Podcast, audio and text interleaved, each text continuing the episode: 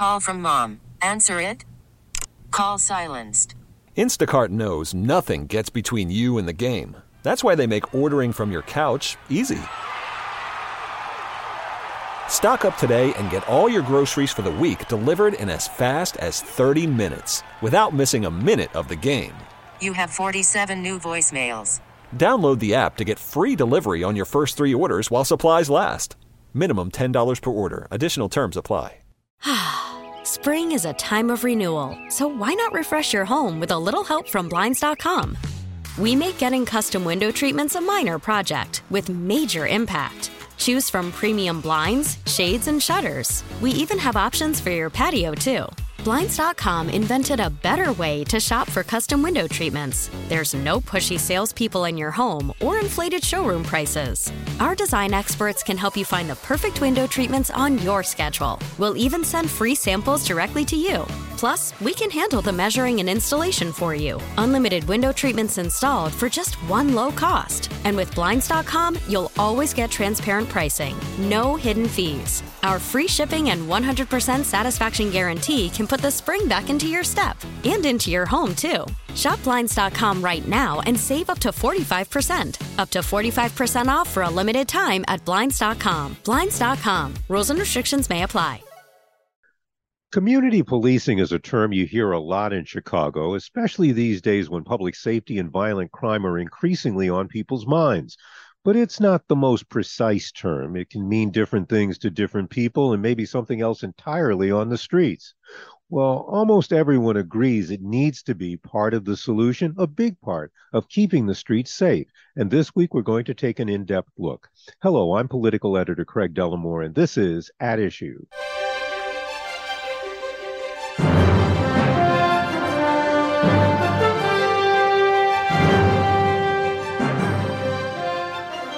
This weekend, we're going to talk about community policing, what it is, and what it should be with three experts. Now, I will confess, I am literally stealing most of a panel that appeared before the City Club of Chicago this week to discuss this topic.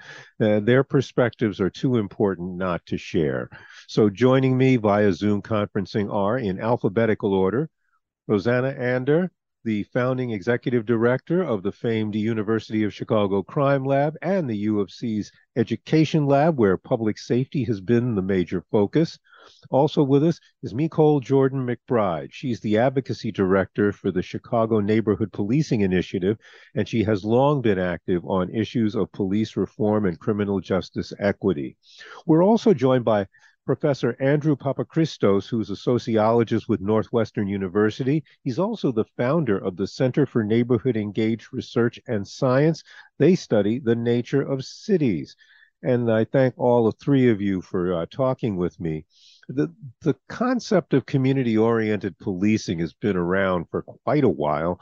Uh, remember, COP, COP was even the acronym for federal funding for a while for uh, police officers, and everyone is for it.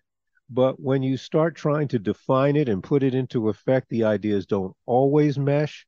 Uh, Andrew Papachristos, you've studied the programs and the people. I want to start with you. Uh, what have you learned about the challenges of putting the idea of community policing into actual communities? Well, thanks for having me, and thanks for the question. I think that's the question we're still struggling to answer, which is community policing, as you already mentioned, doesn't usually refer to one single thing, in part because not every community is the same. But there are some key principles at the heart of community policing, and two that are most fundamental. Uh, one is that the, the civilians are involved in creating public safety or generating important issues or demands, or showing what is a safety concern in neighborhood A as opposed to neighborhood B. That's one element, having civilians engaged. And the other is this part of actual what we generally call problem solving, right? The idea is to bring these relationships together to solve local problems that include the assistance of the local police. Um, and, you know, the reason we keep coming back to it Uh, you know, we're coming back to it now. We came back to it three years ago and five years ago and ten years ago. It is at the heart of that is that that relationship between residents and police is based on trust.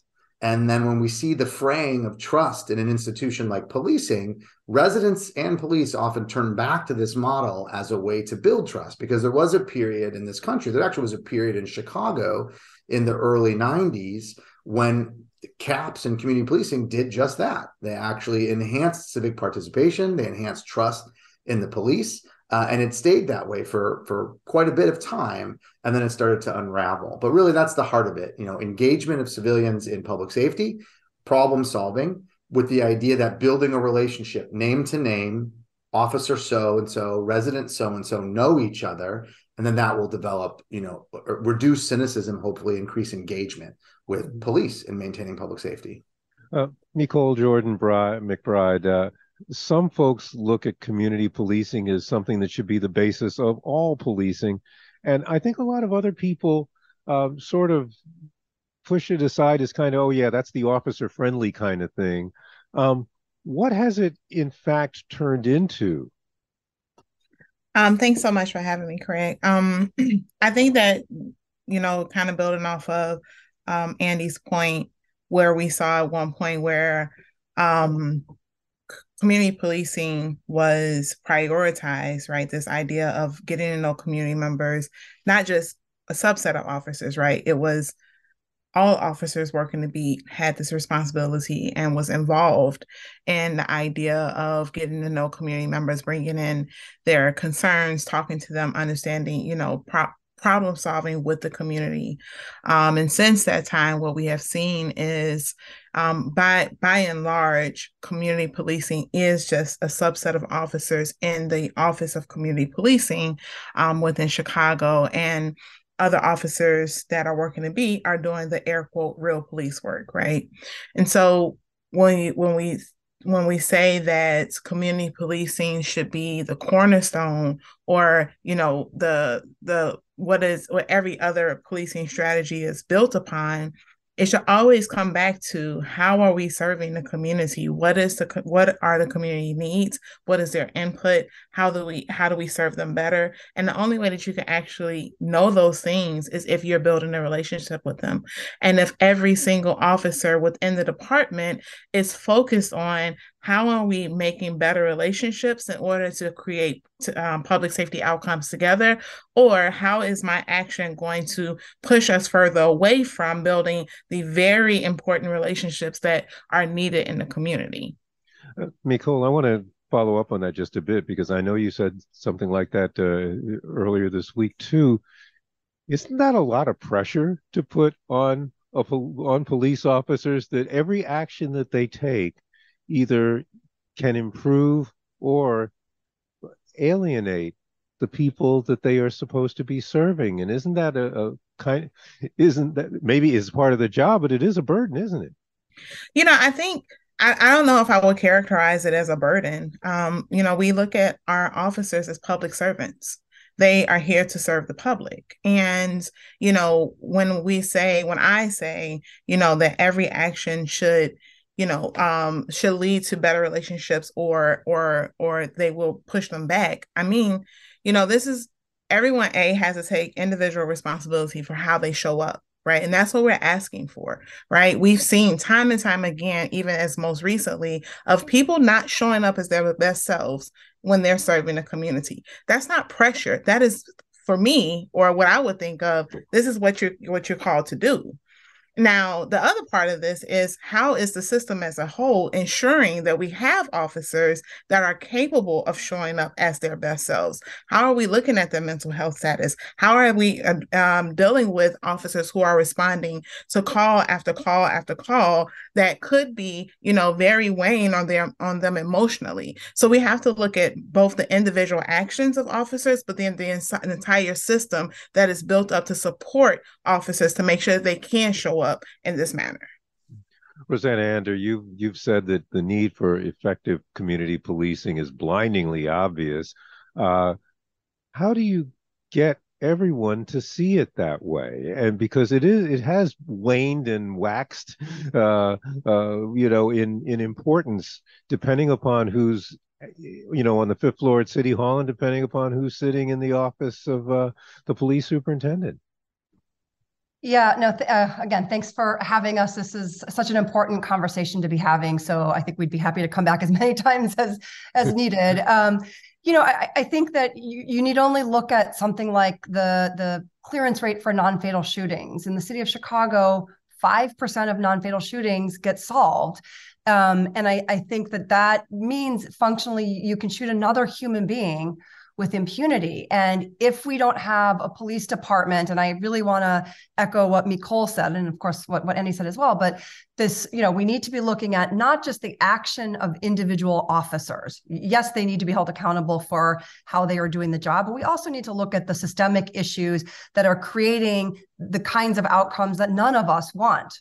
The police don't even want that. I think when people sign up for this job, many of them, most of them, I would say, go in because they want to serve their community. They want to be a public servant. And then we feed them into a system that has all kinds of obstacles to doing that. That's not good for the officer and not good for the community. So, you know, I think it is blindingly obvious, and we could point to lots of different examples that sort of underscore Um, the failure uh, to implement that philosophy in a true way. Um, and not just in Chicago. I, I think we are obviously talking about Chicago. We all live in Chicago and care about Chicago, but this is not a Chicago challenge. This is a national crisis that we're facing in terms of police legitimacy. And it does come back to those, those who are being policed or those whom the police are supposed to serve. Um, if they don't trust and feel that that is a legitimate, appropriate Um, way that government is um, acting, it, it really kind of, the whole democracy breaks down. And, and that's kind of what we're seeing is, you know, in many ways, police are the most visible face of government. And if residents don't feel like they are behaving in ways that are legitimate, credible, in their best interest, I think the whole um, sort of democracy starts to fall apart. Mm. Uh, I want to ask, though, is there not even a division within Black and brown neighborhoods, where which can very often be over-policed, uh, because there are some people who see the police as almost an occupying force and distrustful, and, and then there are other people who are sitting in their homes afraid to go out, who would just as soon see the police come in and sweep all those people off the block, and they don't care if a few heads get knocked in in, in the way. And and how do you reconcile those kinds of, that fear with also the, the distrust? I, and I, mean, I, I, and I you, really want to hear from all of you on this, but yeah, Ros- Rosanna, you can start off. Yeah, I mean, I think what you just sort of laid out, I think is really the sort of misunderstanding or the, the public narrative that's framed as though it, it's a choice between crushing crime,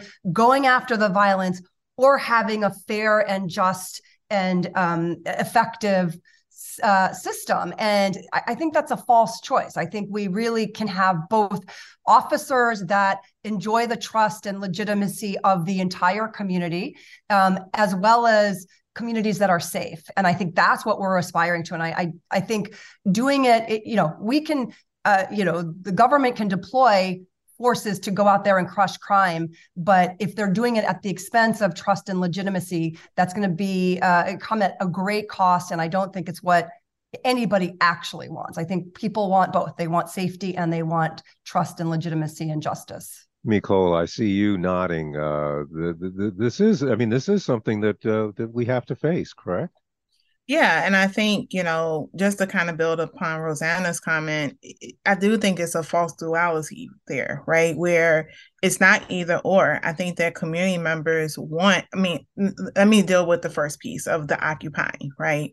I do think that we do have a situation in some communities where, you know, community members feel like the police are here, but um we don't know them. You know, they're kind of just sitting here on at the corner, you know, waiting for either as a deterrent or, you know, waiting for something else to happen. And I mean, that feels very um, impersonal. The, you know, it it doesn't feel like um, you're actually there to serve the community. It feels like you're actually there to just sit on the community, if that makes sense. And so, you know, I don't think that any community member that that has that would w- want that level of rela- that kind of relationship with officers. What they would like is to, if you're going to be in the community, you have to be here and be in the community. And that's what we're asking for, right? And so going back to this idea of this this um this false this false relationship of crushing crime versus, you know, um having real relationships and trust, um I think that community members ultimately want to be able to partner with not just Um, the the local law enforcement. They want to be able to partner with city agencies, and they want to feel as, as a part of a team that's creating thriving communities. And they want to have a say-so as a part of that team. We're talking about community members who, you know, are paying their taxes and, and have properties and, you know, want their children to be able to go to the local park and be able to play outside and jump double dutch or whatever they do, right? And they and, and be a part of a thriving community. And that takes everyone playing a, a very real role. And Andrew Papachristos, I, I I know you have actually in your work talked to people who were in, in, in those communities. Can, so what's your perspective on this? Yeah, absolutely. I think that, so part of the work we've been doing at Corners has actually been working with and evaluating the latest uh, neighborhood policing initiative in Chicago that Mecole is working on on the community side. And we've been following a cohort of community officers and community residents for the last five years, essentially since uh, after the Laquan McDonald video was released, uh, before Jason Van Dyke was sentenced. Uh, Adam Toledo was still alive. And so we've been following this group of people that are actively engaging in this process. Uh, and we've learned a couple of things. And it's actually, it speaks to the point that both Mecole and, and Rosanna were making about how complicated it is. One thing we learn is that, you know, from the police side, the cops that are involved in these programs, this is why they became police officers, right? They really enjoy making the connections into there. Now, of course, if there's selection in who's choosing to be in this program, but the cops that were there really enjoyed doing this sort of work, being partnered on the ground to solve problems. Conversely, the community residents also enjoyed the experience. And what we learned from both of them is people are complicated and also pretty smart, which is they can like Officer Craig, but be critical of the police department at the same time. Because they trust Officer Craig, because they know they're not afraid of Officer Craig, and they know that Officer Craig knows me and my kids and the people on my block. But that doesn't mean they ignore all the other problems around them, which actually speaks to one of the things, you know, that constantly goes on in this space. You know, when we look at the, the history, you know, of Black communities and their calls for changing in police, which goes back at least until the eighteen eighties, they've always asked for, for what we get labeled as police reform. But they've always put that in a bundle of other changes as they understood it as part of the issue around community safety, right? So there was never an all or nothing thing for any community, let alone the Black community in Chicago, that said, all we really want to do is fix policing. Policing was just one thing. And they pointed to housing segregation, school segregation, all of these other things at the same time as being related to public safety. But all they got was policing. Um, one last thing I'll say, which, you know, relates to, to these programs that we're talking about, and it comes to like the sorts of things we can look at, which is there's the police officers don't get rewarded for doing that job that they want to do, right? There's no pathway to commander being a community policing officer. In fact, they're often, you know, stigmatized within a police department as being, you use the word, officer friendly, right? They're not real police. They get looked down upon. So it, it's in some ways, we're not rewarding the type of policing we think the community wants. In fact, it's kind of like packaged up in like one of these little Zoom boxes we're in and treated that way, as opposed to being part of the philosophy of policing that says what we're going to do is get to know people and, and value this part of the relationship. I want to explore this some more in just a second. You are listening to News Radio seven eighty's At Issue.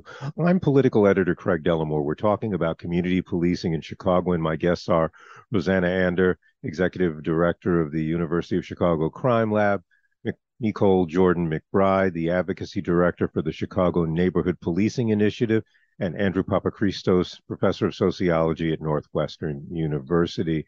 Uh, and this actually sort of ties back into something Mecole said right at the top, that very often the community policing officers are a, uh, you know, if we, you, you know, we have a gang unit and we have, you know, the uh, the organized crime unit, and then we have community policing, and they're their own separate units. Uh, I don't know if they get different training, but is that not in and of itself, Mecole, part of the problem, that this is something these officers do as opposed to something officers do? Absolutely. And I, I think that, you know, the other part of this is not only do we have this like very separated approach to to policing, but then it's also the tools that we give to officers to be able to help community members in the first place, right? We we don't equip officers with the right tools, with the right resources, with the right relationships in order to be able to, you know, uh, assist community members in a way that is helpful, and it goes beyond um, um, crime smashing, for lack of a better word, right? So then if you give If you only give a hammer, everything is a nail, and it's it's not it's it should not be that way. And I think that, you know, when we approach policing from this perspective, then you have no you have nothing left other than to create a us versus them approach, right? When you approach policing from a place of, you know, not building relationships, not giving, re- not being able to have any other resources to effectively um, identify and work on problems in partnership with community, you you will have this very real um, uh, um, idea that the real police work only happens when I am, you know, crushing criminals and collecting guns and collecting drugs, irregardless to what that does to the social fabric of the community itself.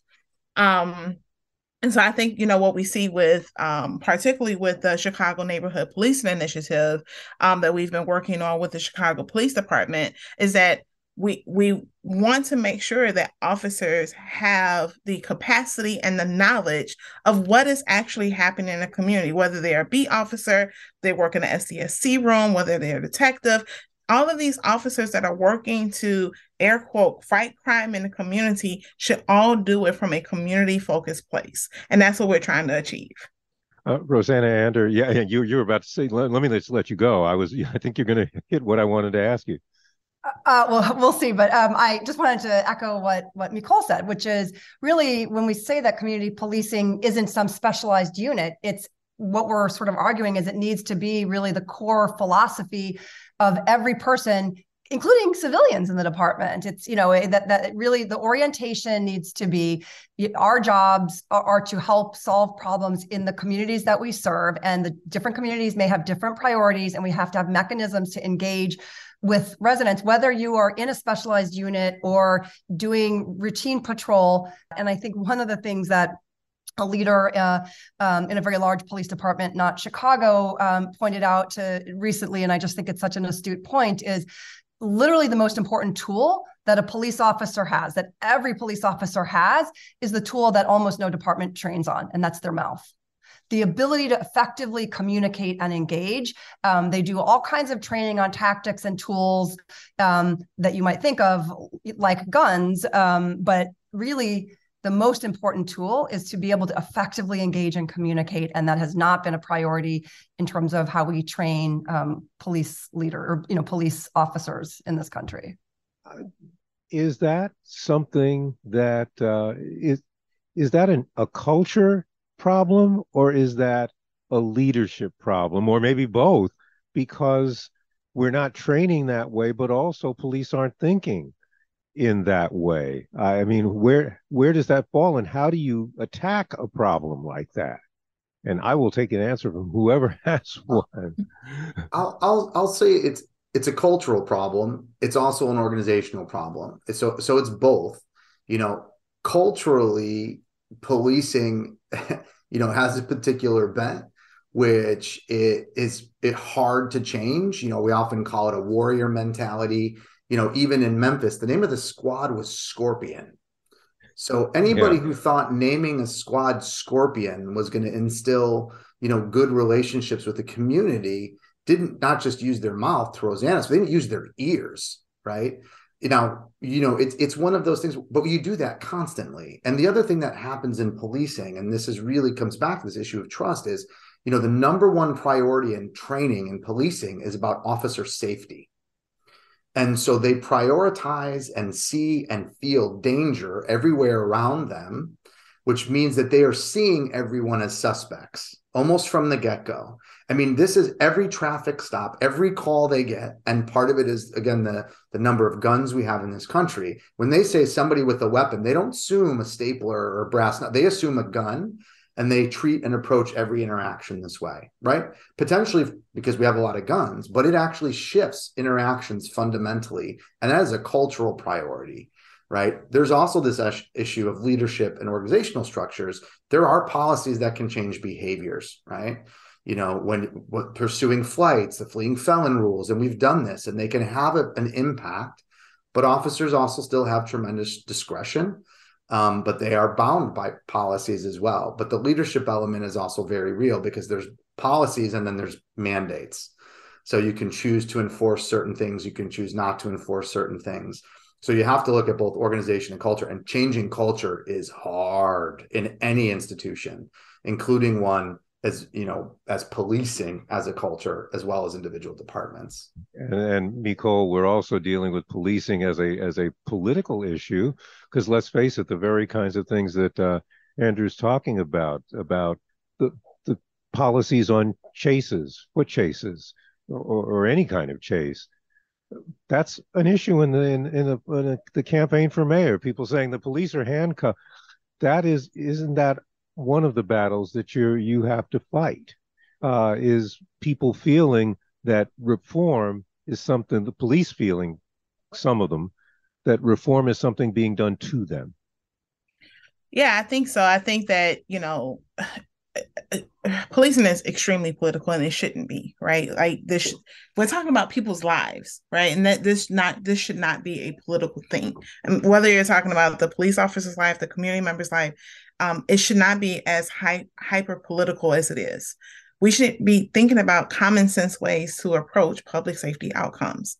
That also means it working with the community, right? So, you know, when I think about the the the different policies that are that have been enacted, or, you know, as we are talking about reform, officers are are automatically thinking, well, again, this is us against them. They want to, you know, they're they're criticizing us. They they are not, you know, um, we we're we're coming to serve, and we're people keeping the community safe, but they're consistently, you know, saying that we're doing wrong. And I don't think that's what this means at all. I think that we have to be able to say, how do we make sure that officers receive the right training, the right kind of training, the right kind of leadership, the right kind of incentives in order to actually, and the right kind of tools to um, and support to be able to do an effective job, so that community members can actually work with the police to have thriving communities and successful and working relationships. Nothing, to me, nothing about that is political. It, it seems very simple, and it seems like it's a thing that everyone should want. But I think that we do use the very divisive language because we don't want to get the real issue here. We need leadership and structural change in how we approach the issue of policing, particularly policing in communities of color. Rosanna, clearly just diversifying the force alone doesn't do it, or else Memphis would never have happened. Uh, what do we have to do? What's the one thing we need to do to get people to start looking at it through a different vision? Yeah, I think, unfortunately, there's not the one thing. I think it's it's many things that, you know, and, and I tried to say this on the on the City Club panel.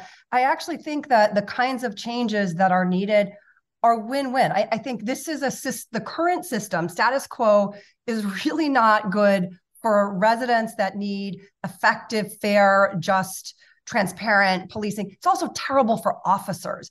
The if you look at the suicide rate, if you look at some of the mental health, unmet mental health needs, you, you know, it, it's really, it's it's bad for everybody. So I just, I do think that there are things that are, you know, changes that could be made that are good for communities, but also good for police. And I think it does start with um, really investing in their human capital in a way that we haven't. And, and I'm not saying necessarily more money. I think how we allocate the money we are currently spending on policing um, could be vastly improved. Investing more in their leadership, in their human capital, in their health, mental health, and well-being, um, and creating more systems of accountability and transparency.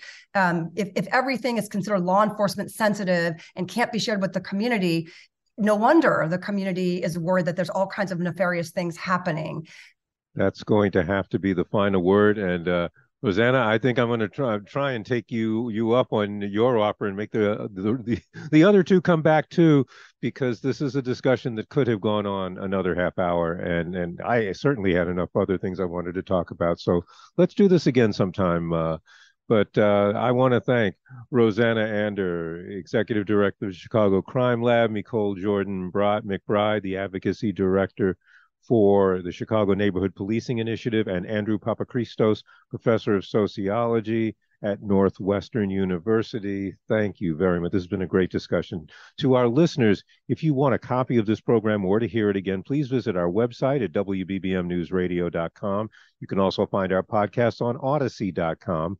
I'll be back next week with another edition of At Issue, and I hope you'll be listening. Until then, I'm Craig Delamore, one oh five point nine W B B M. Spring is a time of renewal, so why not refresh your home with a little help from Blinds dot com? We make getting custom window treatments a minor project with major impact. Choose from premium blinds, shades, and shutters. We even have options for your patio too. Blinds dot com invented a better way to shop for custom window treatments. There's no pushy salespeople in your home or inflated showroom prices. Our design experts can help you find the perfect window treatments on your schedule. We'll even send free samples directly to you. Plus, we can handle the measuring and installation for you. Unlimited window treatments installed for just one low cost. And with Blinds dot com, you'll always get transparent pricing. No hidden fees. Our free shipping and one hundred percent satisfaction guarantee can put the spring back into your step and into your home, too. Shop Blinds dot com right now and save up to forty-five percent. Up to forty-five percent off for a limited time at Blinds dot com. Blinds dot com. Rules and restrictions may apply. We really need new phones. T-Mobile will cover the cost of four amazing new iPhone fifteens, and each line is only twenty-five dollars a month. New iPhone fifteens? It's better over here. Only at T-Mobile, get four iPhone fifteens on us and four lines for twenty-five dollars per line per month with eligible trade-in when you switch. Minimum of four lines for twenty-five dollars per line per month with auto pay discount using debit or bank account. five dollars more per line without auto pay, plus taxes and fees. Phone fee at twenty-four monthly bill credits for all well qualified customers. Contact us before canceling account to continue bill credits or credit stop and balance on required finance agreement due. thirty-five dollars per line connection charge applies. See T Mobile dot com. Protect your vehicle's engine with a full synthetic oil change and save with Mobil one at O'Reilly Auto Parts. Purchase five quarts of Mobil one full synthetic motor oil and receive a ten dollars O'Reilly gift card after rebate. See store for details. With your Mobil one purchase, you'll also receive two times points during Old Rewards Bonus Points Month at O'Reilly Auto Parts. Oh, oh, oh, O'Reilly Auto Parts.